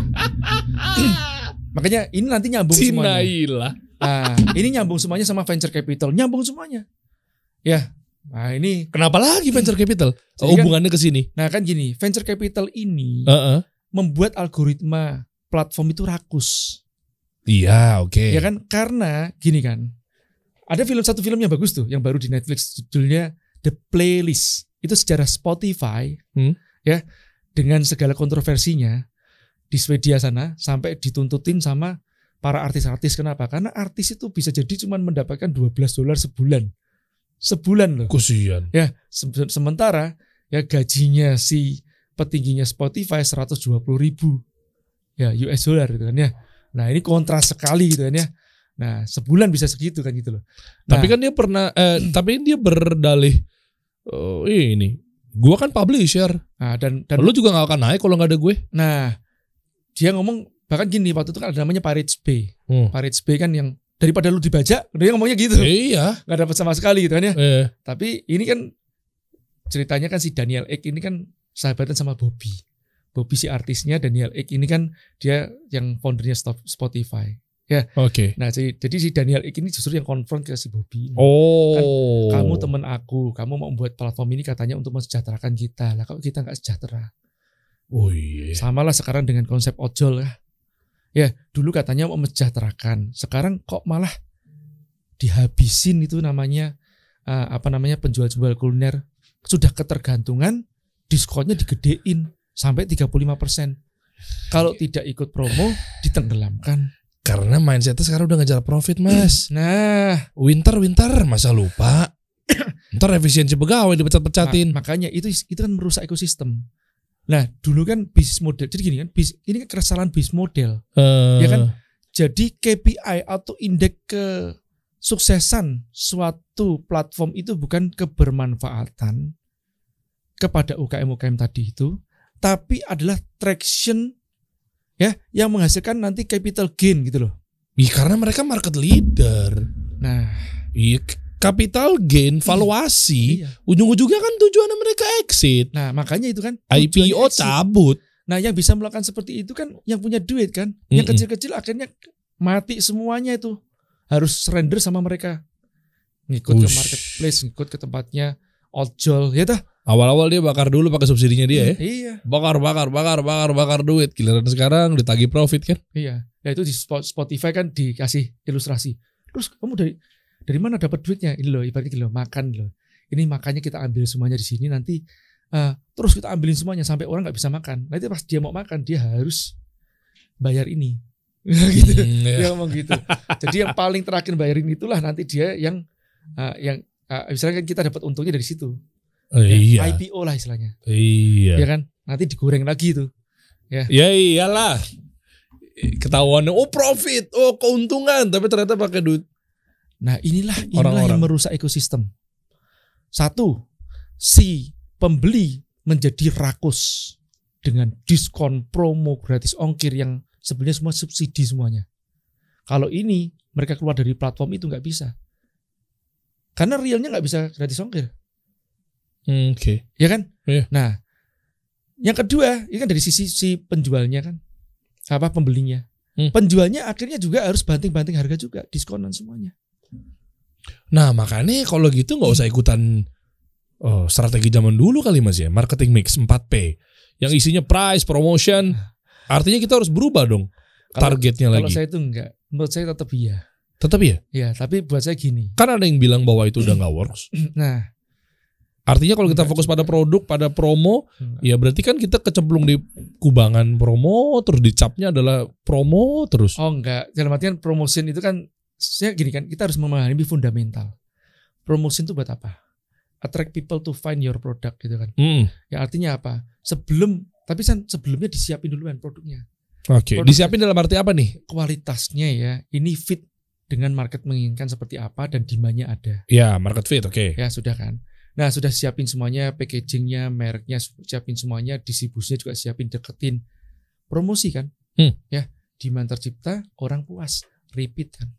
oke Nah lakukan engagement sama mereka lebih dekat, evangelis kan. Wah. Terjadi snowball effect kan. Hmm. Harusnya seperti itu kan. oh iya iya Makanya kok saya sering bilang gini loh, itu loh, saya sering pakai inhaler. Pernah lihat nggak iklannya inhaler ini? Nggak pernah. Kok sampai sekarang inhaler ini masih eksis? Wih, iya lagi Iya nggak? iya lagi Legend kan? Banyak produk-produk yang seperti itu loh. Itu the real marketing kan seperti itu harusnya. Bukannya bukan marketing hit and run sekarang ini kan. Yang cuman ngayain tadi itu si Wahyudi Wahyudi tadi itu kan. Iya, iya, iya. Kita iya. ngayain Zionis buat apa gitu loh. Iya. Oh Ya, keren. nanti keren. dipakai buat ngempor Palestina lagi. Kalau saya kadang, kadang sama masta-masta tuh dengan bangganya, saya ngiklan per bulan sekian miliar, sekian miliar. Itu nista kali, bukan kebanggaan. Kayak kamu yang menghancurkan Palestina. Hmm, Oke. Tuh naif mengatakan si Marzuki itu adalah orang baik. Sampai ketawa si Aldan. Iya. Marzuki. Iya. Tapi kan dia menyediakan wadah si Marzuki buat kita. Buku muka lah. Tepatnya itu ya, kita Eh. mau tidak mau. Karena pemerintah memfasilitasi itu masuk dengan vulgarnya. Beda dengan Cina. Makanya gini loh, sering orang bilang gini, Masji, Masji kan Oke, Masji bilang Masji kan seolah kayak anti venture capitalis. Aku sebenarnya nggak anti nih. Kalau ada yang syariah aku mau kok. Belum ada mas kayaknya. iya kan? Ya, Belum ada algoritmanya tidak berbicara masalah traction, transaction ya. Iya. Nah, tapi bicara masalah profit oke, ya, kebermanfaatan oke, itu ya. Hmm. Nah, nggak ada kok. Nah, terus bilang gini, apa mas bedanya? Sekarang kan Alibaba juga kan juga diinjek sama venture capital mas. Iya. Dia bilang gitu, gini loh, tak kasih tahu. Cina tuh bedanya sama Indonesia itu apa sih? Di Cina itu itu ditutupin dari platform-platform asing. Hmm. Venture capitalnya boleh masuk, tapi gedein platform lokal. Oh. Ya, Nah, platform lokal itu dipakai untuk memasarkan produk-produk Cina ke seluruh dunia. Indonesia, ya, platform lokal ataupun platform asing dimasukin liberal ke Indonesia, dipakai genjot pakai venture capital untuk gedein produk Cina oh, di Indonesia. Kebalik ya. Ngerti nggak? Untuk memasarkan produk Cina ke Indonesia, bukan untuk memasarkan produk Indonesia. Jangan, jangan terlalu liberal dong masukinnya. Ya kan? Kalau mau niru Cina, tiru strateginya Cina. Facebooknya nggak bisa masuk, WhatsAppnya nggak bisa masuk, ya apa Google-nya nggak bisa masuk, TikTok masuk. TikTok mereka yang buat. ya kan? Sampai mereka gede duluan menguasai 70% 80% pasar masukin lah silakan. Ya, Buat ya, ya. kesehatan ber kan kita perlu kompetisi. Yes, perlu kompetisi, masukin lah biar kompetisi. Oke. Tapi terkontrol semuanya kan, terkendali. Kita nggak begitu. Ya ya ya ya. Iya. ya. Gue gak tahu banyak banget lagi nih. Kayaknya kita menyerang. Ini podcast berbahaya, teman-teman. yang pernah saya syuting. Gue gak tahu ntar editor gue nih bakal edit yang bagian mana. Dipotong semua ya apa-apa. Enggak dong. Enggak lah. Aman ini insya Allah paling. Coba kita tercek lagi teman-teman ya. Daripada kita ngomongin begituan, mending kita yuk bisnis mas. Ya. Kita lihat coba. Ah. Yuk Ya. bisnisnya. Ini nih saya tahu yukbisnis.com ini dari tahun 2012 mungkin 2000 Hah? Apa? 2000 berapa? Enggak 16. 16 ya. 16. ya. Bener nggak? Ya, sebenarnya kita tuh perintis salah satu perintis toko online, platform toko online.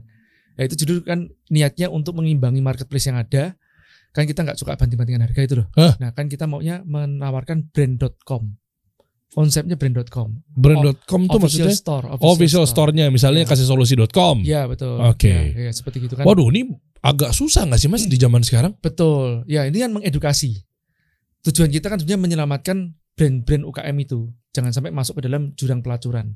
Waduh, bahasanya ngeri lagi nih. Itu gimana tuh maksudnya? Ya melacurkan harga, Oh, ya iya, iya. banting-bantingan sampai ini yang yang salah kaprahnya saya bilang perusahaan ekosistem itu apa sih menjual suatu produk tidak dapat untung nggak apa-apa yang penting dapat diskon ongkos kirimnya itu kan yang salah Oh itu iya itu merusak ekosistem itu Iya iya iya. Dan Cuma itu- susah mereka gede mas. Hmm, Pencucian uang kan ada di situ. ya itulah Nah, terus gimana cara basminya? mereka yang punya banknya mereka punya jadi kan mereka punya wallet punya bank dan juga punya kurirnya sendiri Aduh. bagaimana tidak bisa bagaimana apa ngelacaknya itu loh bahwa itu transaksinya real atau fake Terus solusinya gimana? solusinya simple. ya. Di nomor terakhir itu saya sebut namanya berjamaah dalam kebaikan. Oh. Ya, itulah yang dari dari sebenarnya itu saya ambil dari surat Al-A'raf ya. Mhm. Nah, ayat 96 kan. Jikalau sekiranya eh, penduduk negeri-negeri, penduduk negeri ini kan sebenarnya kan kelompok-kelompok lah anggap aja seperti gitu, ya. Beriman dan bertakwa artinya menjauhi larangan ya. eh, men- apa melaksanakan perintah memakan yang halal dan toyib ya. Nah, pastilah kami Allah ya kami Allah ya akan melimpahkan kepada mereka berkah dari langit dan bumi. Jadi ini akan didatangkan. Di buku saya saya kasih Oke. contoh Oke. closed loop ekosistem yang rahmatan lil alamin. Contohnya itu ya. Hmm. Saya ngasih yang ekstrim, suku Baduy. Yang kita sebut sebagai primitif. Mereka tuh modern. Kita ini primitif. Kalau saya sebut namanya kita tuh barbarian. Kok bisa? Ya, kita dalam suatu algoritma Squid Game, Hmm. pukul-pukulan, banting-bantingan, hajar-hajaran sama teman-teman sedarah kita, Hmm. ya setanah air kita, ya Hmm. untuk memenangkan algoritma Squid Game mereka tadi itu, Iya. yang globalis tadi itu, Iya. ya dah, Oke. ya yang platform-platform tadi itu, Mm-mm. ya kan? Hmm. Nah, sementara orang-orang Badui itu mereka menjauhkan diri dari stimulus materialisme tadi, listrik makanya di sana nggak ada. Mhm. ya kampung naga kalau yang muslim ya Hmm. nggak ada juga sudah saya datengin ya nah stimulus itu penting banget stimulus kan gorois ya Mhm. gorizah ya apa Hmm. namanya ah, ya stimulus itu Ya, stimulus, Ah, bahasa Indonesia sih. na- naluri naluri Heeh. ya naluri yang dirangsang oleh stimulus ya kan nah itu harus ditekan ya makanya menundukkan pandangan dan yang lain-lain kan. Oke. itu ditekan supaya kita tidak tergeser ideologi atau makna suksesnya. Makna sukses saya bukan karena saya itu kaya. Makna sukses saya bukan saya punya mobil mewah, rumah mewah, penghasilan besar. Tapi Ya, karena iman sama takwanya, oke. karena bermanfaat bagi orang lain. Mm-mm. Ujung-ujung makna sukses saya adalah husnul khotimah. Hmm, iya dong. Iya kan? Amin ya Allah. Nah, kan itu. Dan itu tidak ada tidak pernah saya menemukan dan saya menanyakan kepada guru-guru saya tidak ada yang dikatakan bahwa muslim harus kaya. Itu masuk ke dalam materialisme lagi. Tidak ada. Yang ada muslim itu harus soleh. Dengan ya, tapi kan kaya boleh. boleh bukan harus. Hmm. Boleh itu kan mubah. Iya, mubah. Oke. Ya, Oke. buktinya apakah Rasulullah memilih kaya atau miskin? Memilih ya, bukan berarti Rasulullah Hmm. miskin ya, memilih.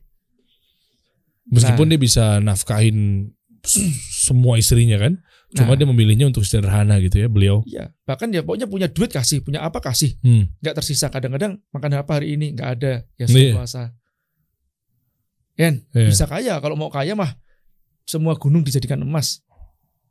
Bisa kok buat Rasulullah semuanya. Kan gitu loh. Eh, Nah, kan. malaikat mengatakan begitu kan gitu loh. Eh. tapi kan tidak gitu loh ya. Yang ditakutkan sama Rasulullah apakah kita ini akan jadi apa miskin? Enggak. Yang ditakutkan Rasulullah bukan miskin. Yang ditakutkan kita ini akan berlimpah. Kita kaya dan nanti kita cinta dunia. Kita Iya. takut mati. Kan di situ. Nah, ini tadi ngomong apa ya ya benar. Dari dari pembahasan di Nah, di tadi. terakhir ini. Nah, yang terakhir tadi kan bicara masalah uh, tadi beriman dan bertawakal tadi kan. Dan tadi kan di, janji Allah itu kan akan diturunkan dari bumi dan langit kan keberkahannya itu. Hmm. Bahkan ini kan redaksinya kan barokat ini kan jamak itu kan betul. Iya. Artinya keberkahan-keberkahan. Atau kalau sebagian ulama mengatakan keberkahan-keberkahan itu adalah rahmatan, Oke. ya kan? Nah, jadi keberkahan-keberkahan itu diturunkan. Artinya apa? Kalau kita menjaga bumi ini dengan harmonisnya, itu bumi akan menjaga kita, gampangnya gitu loh. Makanya dikatakan ini waktu wawancara ya sama uh, Kampung Naga itu kan. Kita ini tidak hidup di alam. Kita hidup bersama alam. Hmm. Makanya alam menjaga mereka. Oke. Ya kan? Nah, mereka tidak usah sibuk takut resesi. Nggak ada resesi sana. Hmm, iya. Kenapa? Ada gotong royong, ada ketulusan. Dua hal ini aja itu sudah bisa menghancurkan kapitalisme. Gotong royong sama ketulusan. Cek. Orang yang tulus dia tidak akan manipulasi. Iya. Tidak akan oportunis. Nggak akan. Kan? Tidak akan materialis. Orang yang gotong royong apalagi. Dia saling bantu. Makanya konsep harus hati-hati juga loh. Ya. Konsep yang namanya uh, the real insurance asuransi Hmm. uh, apa buat kita atau hari tua dan macam-macam atau tabungan itu itu adalah kenapa zakat infak sodakoh karena kan kita ini kan yang menjagain kita kan society kita sekitar kita. Harusnya balikin ke sini dan kita nggak akan pernah merasa kelaparan. Contoh gini ya bang uh, istri milih suruh ngurus anak atau masak?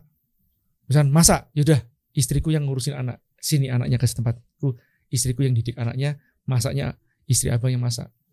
Kita punya duit kumpulin sama-sama ya nanti untuk keperluan bersama-sama. Oh abang anaknya 10 ya sudah punya abang yang gede gede aja porsinya meskipun saya penghasilan lebih besar itu mereka seperti itu meskipun itu sering dianggap sebagai sosialis Iya. saya ngomong ekstrim lah ya saya Iya, iya, ekstrim. iya Jadi, betul. itu saya betul. tuliskan di buku saya kan saya tuliskan juga di buku saya Hmm. nah yang lain apa ada nggak pesantren Oke. pesantren itu close loop tuh Oh Ya kan?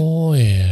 trafficnya di dalam situ, minimarketnya supermarket dalam situ, ya kan? Oke. Laundry di dalam situ, Iya iya iya iya. Close loop. Lah kita menciptakan yang kecil kecil kecil aja. Misalnya contoh gini ya, kita Ah. bagaimana kalau kita menciptakan halal ekosistem Oh itu keren.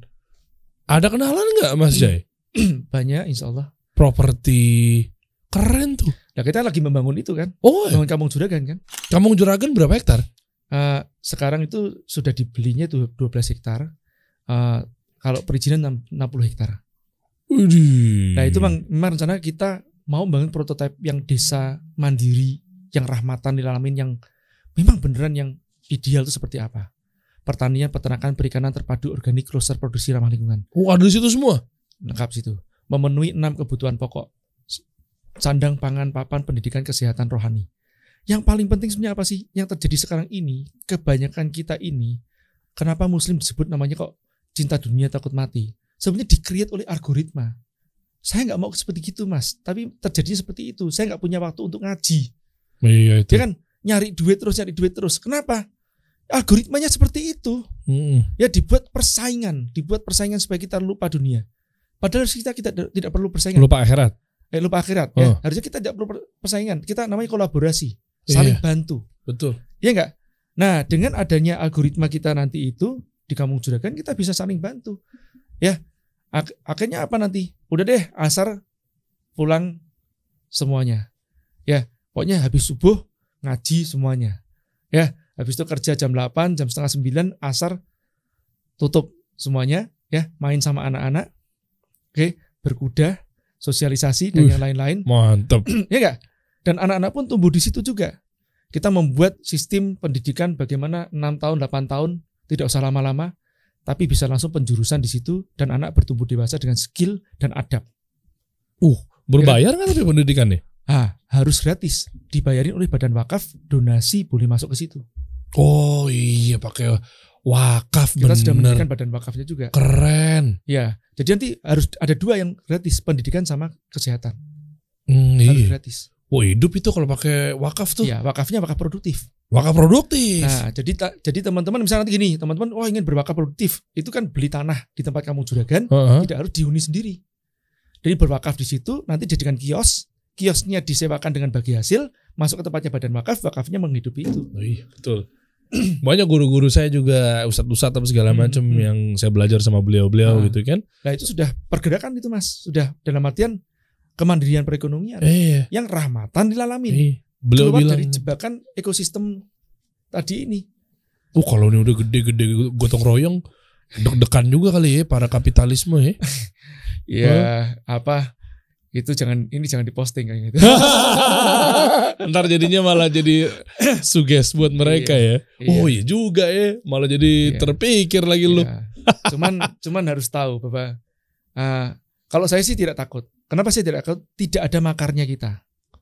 Tidak ada makarnya kita. Nah ini ini ini perlu digarisbawahi nih Iya. teman-teman ya. ya Di sini nggak ada call to actionnya kok. nggak ada makarnya. Ya. Iya.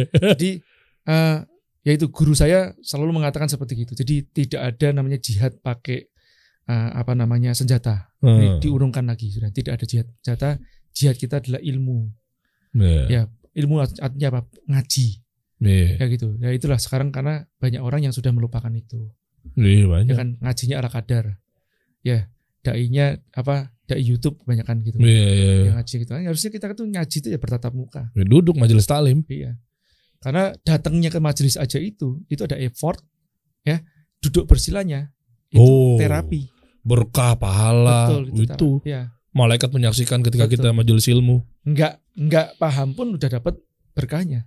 Eh. Wah, mantap juga nih Mas Jaya ya. Berarti yang pertama tadi ada yo bisnis, Nah, ada juga kampung juragan, juragan. ada juga sekolah katanya. sekolah ada yang entrepreneur academy. Kali yuk bisnis tadi itu kan sebenarnya kan kita mem- membangun ekosistem Oh jadi itu toko holdingnya. online, toko online. Enggak sih, holdingnya kita kepengennya holdingnya wa- wakaf. Hmm. Jadi kan kita wakafkan saham-saham perusahaan kita. Insya Allah tuh mayoritasnya sudah kita wakafkan. Oke. Ya nanti kan jadi badan wakaf ini nanti menjadi holding. Oh masya Allah. Ya. Oke. Menjadi holding. Nah, jadi termasuk sekolah kita itu sudah kita wakafkan juga yang yang entrepreneur academy sama uh, apa namanya entrepreneur camp itu kan di bawah PT-nya Momentum. Hmm. Itu sejak, tahun- sejak tahun 2006. Alumninya yang IKEM aja udah lebih dari 5000 kan. Gimana? Yang entrepreneur ini? Yang entrepreneur itu kalau itu yang sekolah 6 bulanan. Oh. Nanti tapi ini Desember ini kita mulai buat satu tahunan di Bandung kan? di Bandung, di Bandung, di Geger Kalong. Berapa siswa? Uh, Setiap per buka? angkatan hanya 40-an orang. 40-an dong. Iya, 40 Oke. aja. 40-an tapi berapa biaya masuknya? Biaya masuk kalau dulu yang per 6 bulan itu 25-an lah kira-kira. 25 ya? Eh, Juta selama 6 bulan. Selama 6 bulan. Nah, ya? itu termasuk sama campnya ya. Campnya sendiri kan sudah 5 jutaan ya. Camp ada entrepreneur campnya kan. Oke. Yang itu kan ibaratnya kayak pembersihan otaknya duluan nih. Iya, iya, iya, iya, iya. Yang mindset-mindset yang keliru lah gitu loh. Iya, iya, iya. Uh. Gitu. Ini guyup apa, Mas? Guyup itu gudang Yubi. Jadi gudang Yubi ini gini. Ada lagi. Oh, itu di bawah Yo Business. Ya, sebenarnya kita itu saya itu menginisiasi fulfillment yang ada di Indonesia. Maklon. Enggak. Fulfillment tuh gini. Fulfillment itu pergudangan. Oke, enggak artinya kan maklon-maklon zaman sekarang kan dia punya variannya apa misalnya. Nih misalnya ini Scarlett nih.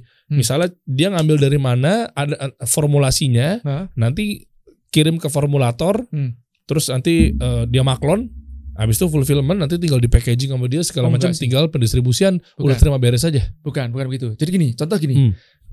Scarlett ini eh apa penjualan online-nya ya eh, dia bisa pakai pergudangan kita Oke.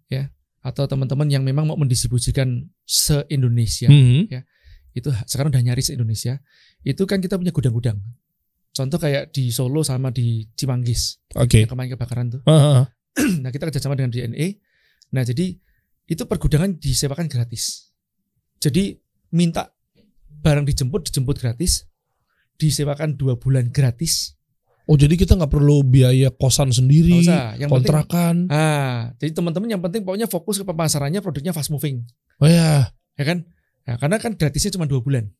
Oke. kalau nanti kalau ganti produk baru maksudnya ah, ini keluar masuk keluar masuk ya tetap gratis terus pokoknya nggak sampai dua bulan keluar terjual itu gratis Oke. nanti keluarnya baru bayar bayar biaya packing itu murah biaya packing cuma dua ribu rupiah Per dengan pajak dua ribu dua ratus per piece. per invoice Oh. jadi kalau satu invoice itu misalkan 10 kilo pun tetap dua ribu dua ratus Oh. tapi kilogramnya dihitung sembilan ribu rupiah per kilogram Murah juga loh Oh, sejawa loh. iya, iya, iya, iya. Nah kalau sejawa Sumatera sekarang ada, ada Sulawesi. Waduh. Nanti sebentar lagi Insya Allah Bali sama Kalimantan sebentar lagi oh, apa activation.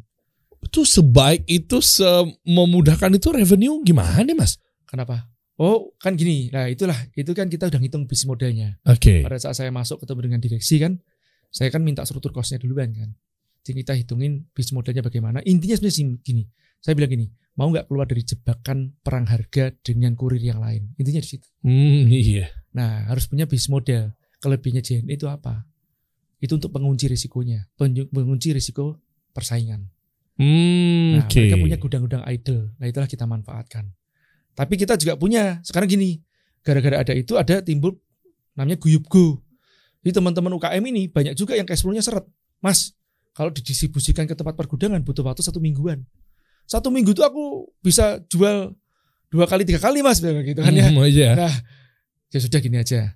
Nah, tempatmu jadikan gudang bayangan. Nah, jadi produknya dikirimkan dari tempatmu aja tapi ada minimum minimum 10 pieces, eh, 10 invoice ya, itu bisa dikirimkan. Oke.